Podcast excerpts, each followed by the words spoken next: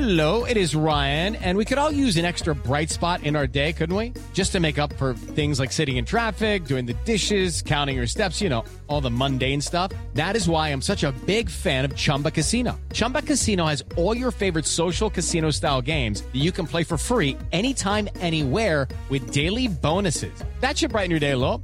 Actually, a lot. So sign up now at chumbacasino.com. That's chumbacasino.com. No purchase necessary. VGW Group. Void were prohibited by law. See terms and conditions. 18 plus.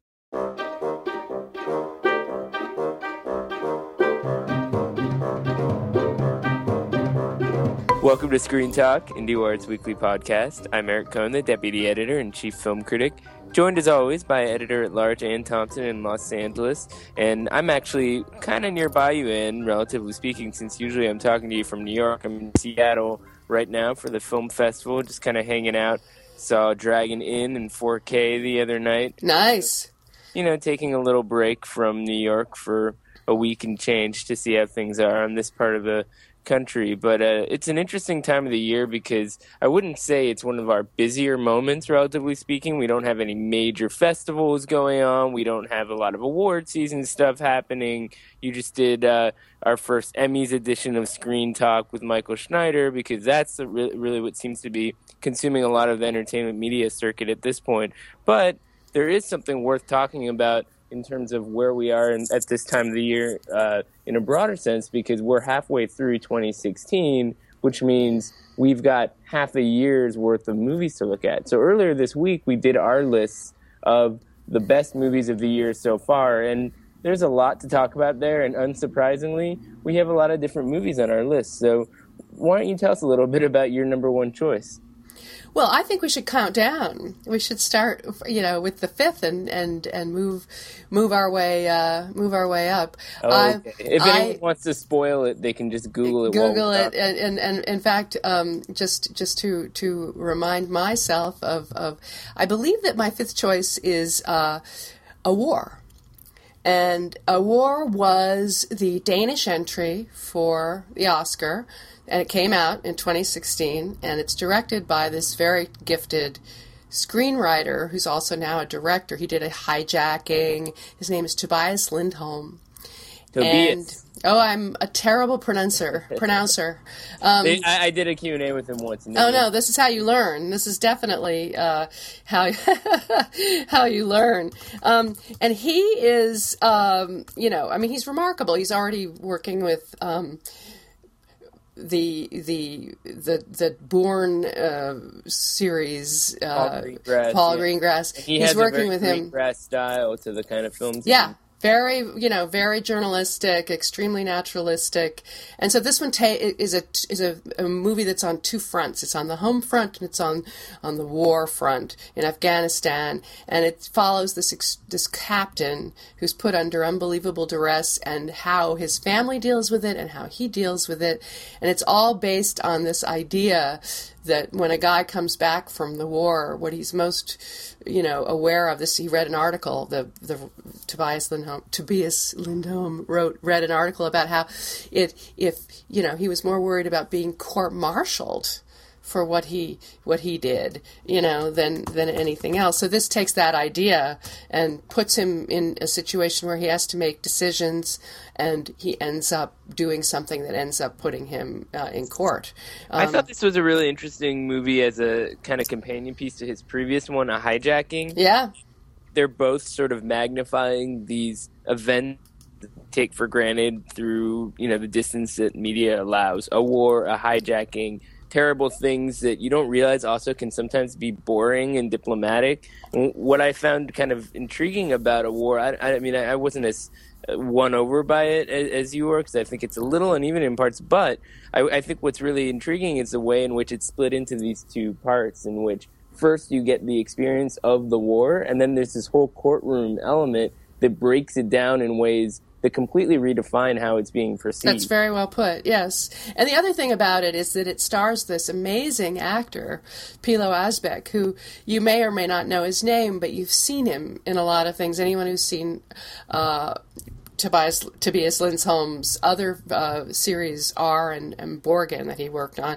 um, but he's also a new character in, in Game of Thrones. He's one of the um, he's the guy who's who's who took, oh God, I this is one of those things where I have to be able to remember the, The mythology names of Game of all. No, there are Are these different me? there are these different groups of fa- you know. I'd have to. He's let's just suffice it to say he's one, he's one of the new characters in Game of Thrones. He's one of And- those bearded guys running around in the forest. well, he's he's a he's a, a murderer who has who has you know literally uh, thrown a king off a bridge in order to take over uh, his kingdom. Um, and then there's he's also coming up in uh, Ghost in the Shell. He's just one of these great actors that we're going to hear a lot more from over time. Uh, what was your fifth? So number five for me. Well, I mean, I actually had a top ten, but I don't want to get too epic here in terms of everything. Let's keep I- it to five. Yeah. So I'll jump all the way down. Let, let me. I'll just say really quickly my my the other five from ten are the Treasure, the Romanian film, the Fits, which I think is a really striking, Which is in theaters film. now. In theaters now. Krisha, really really remarkable uh, story of a woman's alcoholism. That's number eight. Number seven is Chevalier, Athina Rachel Which we both love, uh, yeah. really fun Greek uh, buddy movie of sorts. Uh, then Everybody Wants Some, the Linklater film, and number five uh, is Creative Control, a movie that did not get talked about enough when it came out this year. This is a film that I actually thought should have won the grand jury prize when it premiered last year at the South by Southwest Film Festival. It's this filmmaker Benjamin Dickinson's black and white dystopian narrative about a very near future uh, Brooklyn hipster tech guy who develops these virtual reality glasses and creates a virtual girlfriend for himself modeled on a coworker he has a crush on. It's funny and strange with this Brazil like satire to it that I think is, is almost too close for comfort because it really does feel like a world that uh, could be right around the corner. Reggie Watts has a, this really hilarious supporting role in it as himself. Um, and the way that it kind of parodies the tech industry's tendency to take itself too seriously, I think, is just spot on. It's it's really one of the more striking science fiction films I've seen in a long time. Certainly made in the United States, and this was a movie that was released by Amazon, and uh, really just I, I, don't know what the disconnect was. It just did not get the kind of traction that I wish it had. So people really should check out Creative Control. I think it's uh, one of the, one of the more striking uh, science fiction films, but also just one of one of the better pieces of, of American filmmaking to come out so far this year. Well, it So got it got five. by me as as well. So I um my fourth is Everybody Wants Some. So we both we both like uh, the the latest Richard Linklater movie, which didn't take off either. Um, by the way, um, It didn't flop terribly. no, no, it was small. It was it's what you would call a success d'estime. Um, but it's it's a college comedy, very male, very much about a group of guys who are living together because they're on the baseball team together, and their experience, you know, as opposed to Dazed and Confused, which is ten years ago, um, this one isn't about you know all the all the guys and gals you know uh, sort of contained in the within the rules of high school. This is about the freedom that you discover when you go to college, but it's also about a much more gender segregated world. And and in the process of showing how you know this lead guy's world sort of opens up and how he you know starts to learn about about the sophisticated women uh, that you can meet in college. He he's also giving you a, a survey of, of where the music world was at that time, and that's actually one of the most satisfying aspects of of the movie. So I highly recommend it if you've missed it. What do you think about this piece that Amy Nicholson did? Which I, I don't, I don't know if I, I, I would agree with it, but I thought it was a very well formulated piece that I knew somebody was going to write. Which was, this is the movie Richard Linklater should have made 20 years ago, and the gender politics are so backward. It's sort of frustrating to see him make this kind of dude movie in which the women are mostly sex objects now. I disagree that that's what he does. I think I think it's shocking that he made a movie that was so male. In in the context, I agree with that. The, in the context of of the um, sexual politics of the day, and in the context of a man, you know, a person, Richard Linklater, who is capable of understanding women and giving them their due. It it, it, it feels, but the, the one woman, and there's only one, who is the sophisticated dancer, artist, um representative. You know, she's she's not a babe. She's not just a sex object. Um, there's No, she- something more to her. so eloquently in this movie. I think that's what's so striking about it is that it creeps up on you. You're like, at first it's sort of like, uh, this is kind of a silly college movie, and then they sit down and have a five minute conversation that gets into really abstract existential terrain. And then even though it doesn't always land on the biggest point, it, it, it's it's a Linklater movie. You kind of go with the flow, and all of a sudden you're in a deeper place than you expected to be in the first place. I agree with that, but the other point is, is that if, if Richard Linklater wants to make a movie about a, a, a, a pad of guys who are baseball stars, you know, he can do that. You know, it's just it is a little bit. I see where I see Nicholson's point that it's a little bit surprising to be coming now. The the other thing that that if you really want to read into it and and he has validated this reading is that there you could say there is something homoerotic about a bunch of dudes living in a house together and hanging out together in the way that they do in this movie. Also, he did write it and uh, uh, you know conceive it ten years ago. So, and, and that's one of the reasons why it feels like it's out of date. Yeah, and it's based on some of his own experience. Exactly. So, what's your what's your what's your fourth one? So number four for me is The Witch, which uh, I, we also included on a recent list of the best horror movies of the last 20 years, deservedly so. I mean, it's such a striking debut for writer-director Robert Eggers, and so much of a consolidation of many different kinds of horror traditions. It's spooky and it's scary, but it's also got this psychological element where the supernatural component of the movie is kind of hovering right outside the frame for much of the running time, and even when it's there, not, it's not totally clear what you're seeing, but it does such a good job of creating a believable world. I mean, the period detail is astonishing that they created dialogue based on letters from the the time of the Salem witchcraft trials, uh, 1630, uh, roughly, and and the the clothes people wear in the house, and all these different kinds of things that I think could have been just sort of neglected by a lesser filmmaker. And so, not only is it one of the more extraordinary debuts in a long time, I think it's a, great example of why the horror genre can do certain things that people often don't realize. It's something like The Conjuring 2. I liked aspects of it, but that's a movie that that's trying to create this wild ride in a way that I think cheapens the material in a way. And the, the William Castle tradition of horror filmmaking is that to a large degree, but uh, this is a movie that, that is a reminder of, of what smart horror can do, much in the way that something like The Shining or, or, or something on that level is really trying to push the genre to be more profound and complex. I loved The Witch. It scared the bejesus out of me. It is impeccably made. It's one of those things that takes you into a world that's very far away and exotic in a way, um, and and puts you right in there. And and because these people are have vivid imaginations and don't know what's out there and don't know the reasons for why things happen, it becomes very frightening. It, it, there's a there's a supernatural element to it, but you don't know whether it's real. I loved that movie. Um, my third uh, choice is Born to Be Blue.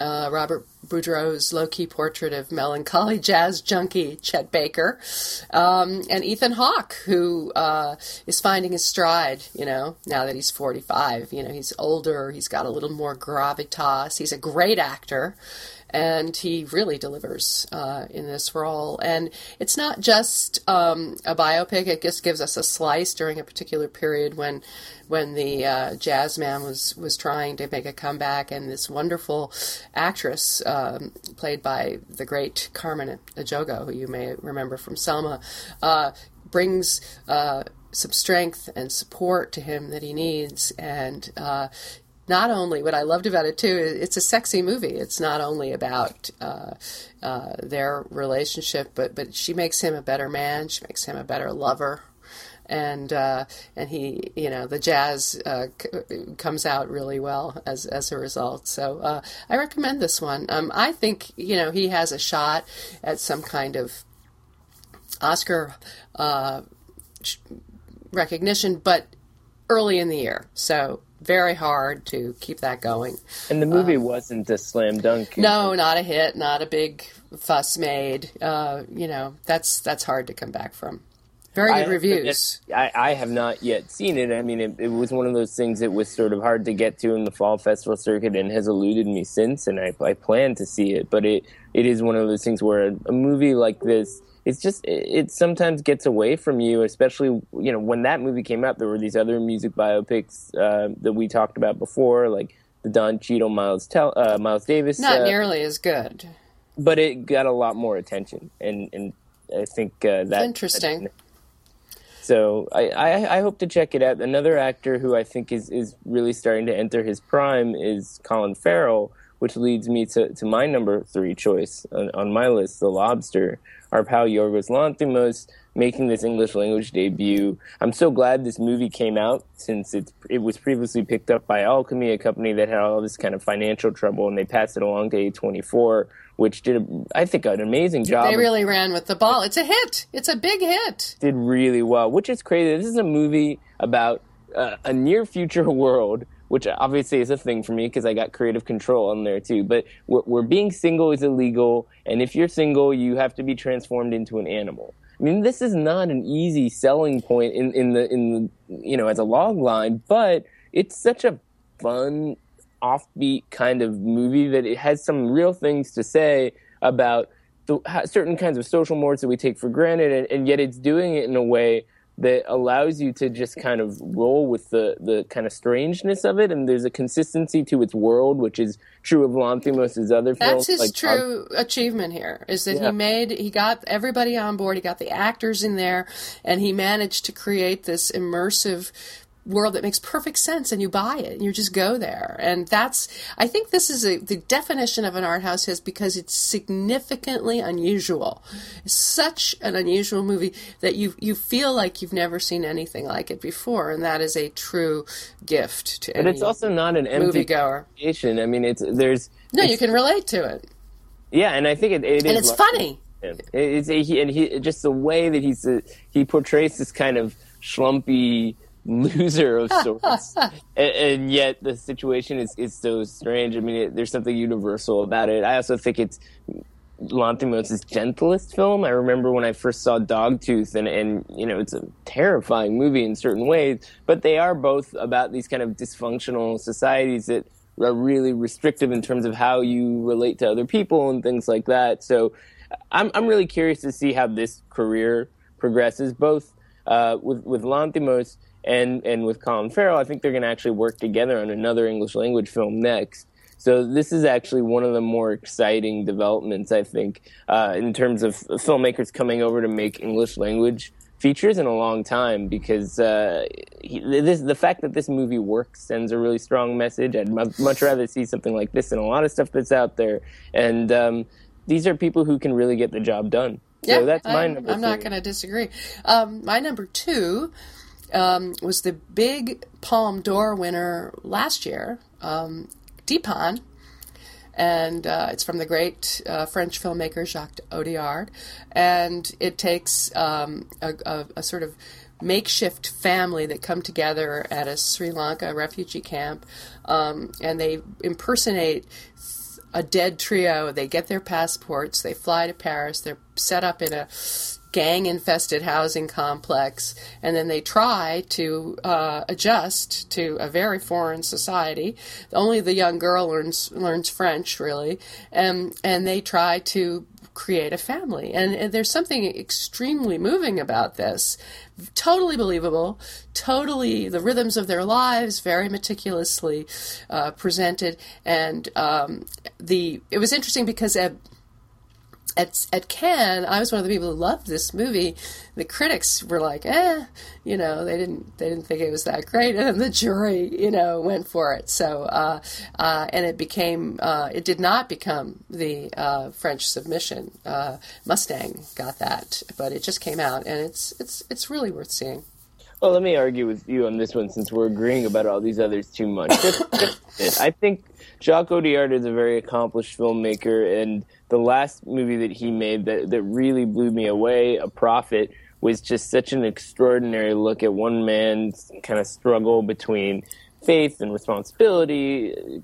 Just it was a gritty prison drama, but it also had the spiritual element to it. And you don't usually see those two things working in harmony. This one, I think, tries to do a couple of different things at once, and it's not totally successful at fusing them together in the sense that it it goes into this kind of uh, kitchen sink realism depicting the community that, that these refugees move to, which I think is fairly effective, a little lethargic in parts, but then it just erupts into this action climax and simplifies the material in a way and cheapens it. And and I, I, I had an I disagree with that, Eric. I think that that it, you know, given the the ex Tamil Tiger Tamil Tiger's background, you know, it makes sense that he would be drawn into this gang conflict and he would have to use his his soldier skills, you know, in order to, to succeed. It didn't feel grafted on or, or not organic to me. Well, it's it's certainly a well directed action s- sequence uh, in in any case, and, and if people want to see that in a movie, then they won't leave unsatisfied. So it, I just feel like th- there there may be something about that imbalance that makes this. It's hard to figure out exactly who is the audience for this movie, and I don't know. Again, a very small, modest group of people have seen it so far. It hasn't been a huge hit, but it'll But a hard sell in any case. Yeah. Yeah. So I mean, that I, I remember when that movie won the Palme d'Or. It, it did seem like it was sort of the natural result of a lot of different kinds of movies that weren't winning everybody over, and this was the one that had the most uh, possibilities in that respect. That there's, you know, it's a, it's got this great kind of immigrant story, and it's also got uh, a, a kind of traditionally enjoyable narrative to it and exciting climax and all these different kinds of things. So uh, there's a lot going on there for sure. Um, but but I have to say, my number two, I'd be surprised if if you've seen it, but uh, it's it's not an easy sell by anyone's standards. That and that's Neon Bull, Gabriel Mascaro's Brazilian film, which uh, premiered uh, in the festival uh, circuit last fall and um, got a showcase in that new platform section that the Toronto Film Festival launched, which is showcasing filmmakers who are just a couple of features into their careers, not quite newcomers, but not quite veterans either. Mascaro is this really interesting guy who nobody in the US really knows about, but he's actually been making a lot of really compelling documentary projects for a number of years. He did a movie called Housemaids, uh, which actually you can rent now on Vimeo, which is terrific. Um, where he actually gave uh, cameras to maids and had them document their experiences and, and assembled a documentary about their work out of that footage.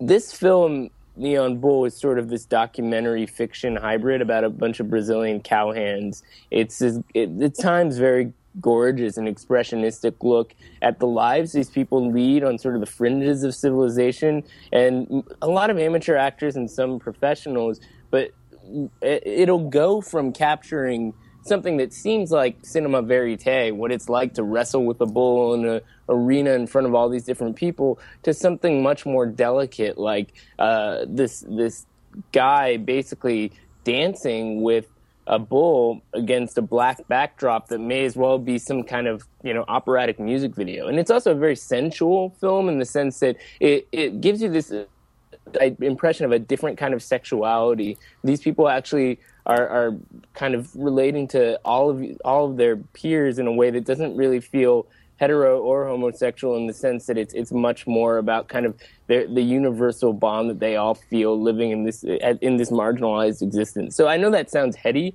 but it's a gorgeous film. It's it's haunting, and I wish more people knew about this filmmaker's work because it deserves that kind of recognition. Kino Lorber put it out and uh, it had, I think, a solid run in New York. They did a little retrospective of his other films, but this is a guy who I, I think, at least for the time being, is going to remain somebody who you really have to talk up and, and kind of make the case for. And, and my hope is that with a film like this, a few more people might notice it, so that m- more people will pile on when the next one comes around. So that's that's my number two. You're right. I didn't see it. I'm guilty as charged. but but maybe eventually you will before. Yeah, no, I'm open. I'm open. My um, so my number one, uh, predictably, uh, much more mainstream uh, than yours. Uh, your your second um, is Maggie's Plan. Uh, writer director Rebecca Miller's festival hit, um, tr- you know, relationship trauma. Triangle with Greta Gerwig, Ethan Hawke, and Julianne Moore, all at the top of their game.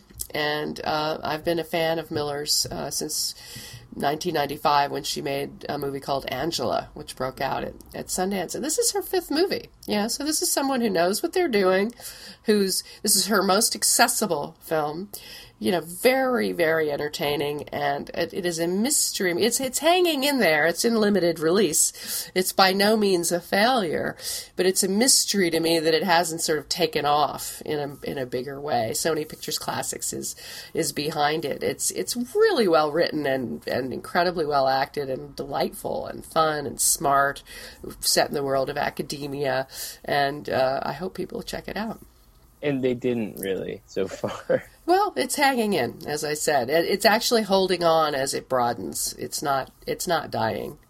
Somebody asked us on Twitter the other day whether they thought the title of the film was uh, a, a, hindrance to its success. I don't know why that would be. I don't know what the turnoff would be. I have been, I have wondered if if some people just feel like I don't know. Is it too is it too female? Is it too Greta Gerwig? I just don't know what the resistance yeah, is. It's gotten great reviews. You may be onto something there. I, spotted the trailer when I've gone to see other things, and um, the trailer does not make the case that this is the seminal, you know, comedy of the year that you need to see. I mean, it just kind of feels like it's a light, fun, airy movie with Ethan Hawke and and Greta Gerwig, who I think people like, but they don't they don't have a strong kind of allegiance to them the way that some actors have that kind of just really robust kind of following. But so the one not... who's actually, you know, should be getting an, an, Oscar campaign is is Julianne Moore. I mean, she's hilarious. She's yeah, but she's got this kind of hokey German accent that I think throws people. I mean, it's I think it, it's supposed to be Danish. Danish? Okay. Well, so there you go. I can't even remember what it is because you know you just know Julianne Moore doing an accent, and I think that I want people to see this. It's funny. It's it's worth seeing. Anyway, it's a, it's a good movie. So, I, what's I, your number one? Yeah. My, so here's the thing: is I I like movies that show me uh, either completely new worlds that I knew nothing about, like Neon Bull and, and Brazilian Cowhands, or ways of seeing a world that I thought I knew in a completely new light. And and I think Weiner does that in such an extraordinary way because this is a documentary that is also this great kind of political cartoon confirming some of the more outrageous ways in which we talked about Anthony Weiner's downfall, but also showing the extent to which the media was complicit in that.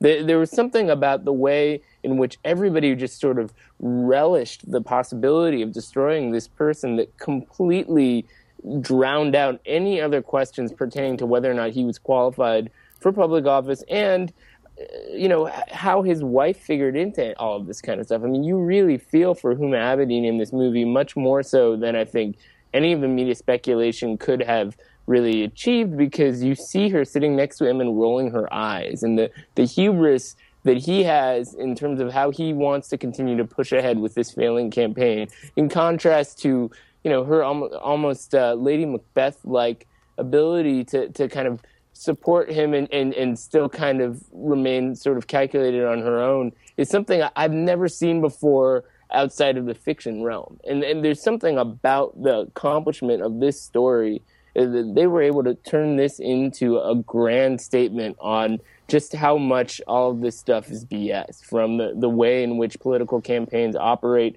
to the way in which people who are driven to be on the top of those things uh, end up kind of destroying themselves or compromising some element of their integrity. Uh, I'd love to see some variation on it about some of the campaigns that are going on right now on the national scale. But uh, I also wonder about whether or not Anthony Weiner likes this movie or what his relationship to to it is. It's a crucial voice missing at the table. This movie has done really well for IFC. It was the biggest documentary opening of the year, as I recall, and um, Sounds like an Oscar contender too. Yeah, it's still doing pretty well, and, and the thing is, it's so entertaining. But it but it's entertaining in a way that I don't think is cheap. I think it's it's saying something that that's real about the nature of this process, and also allowing you to have fun with it. And um, there's almost there's something transgressive about the kind of access that they got. Quite frankly, and I just the more and more I thought about it, the more I thought about how much I, I just really felt satisfied with this movie. And, you know, anything can happen over the course of the next six months. But for the time being, this one's getting the number one slot for a lot of different reasons.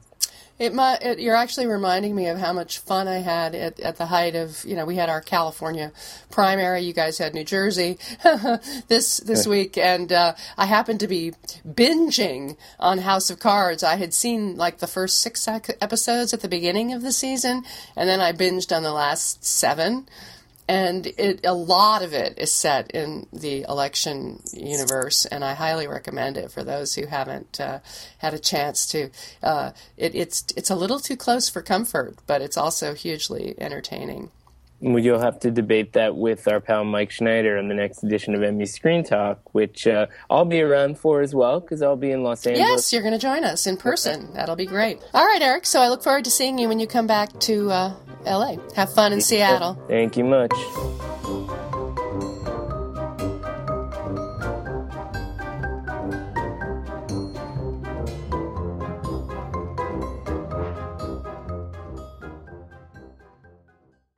Hello, it is Ryan, and I was on a flight the other day playing one of my favorite social spin slot games on chumbacasino.com. I looked over the person sitting next to me, and you know what they were doing? They were also playing Chumba Casino. Coincidence? I think not. Everybody's loving having fun with it. Chumba Casino is home to hundreds of casino style games that you can play for free anytime, anywhere, even at 30,000 feet. So sign up now at chumbacasino.com to claim your free welcome bonus. That's chumbacasino.com and live the Chumba life. No purchase necessary. VGW. Void prohibited by law. See terms and conditions. 18 plus.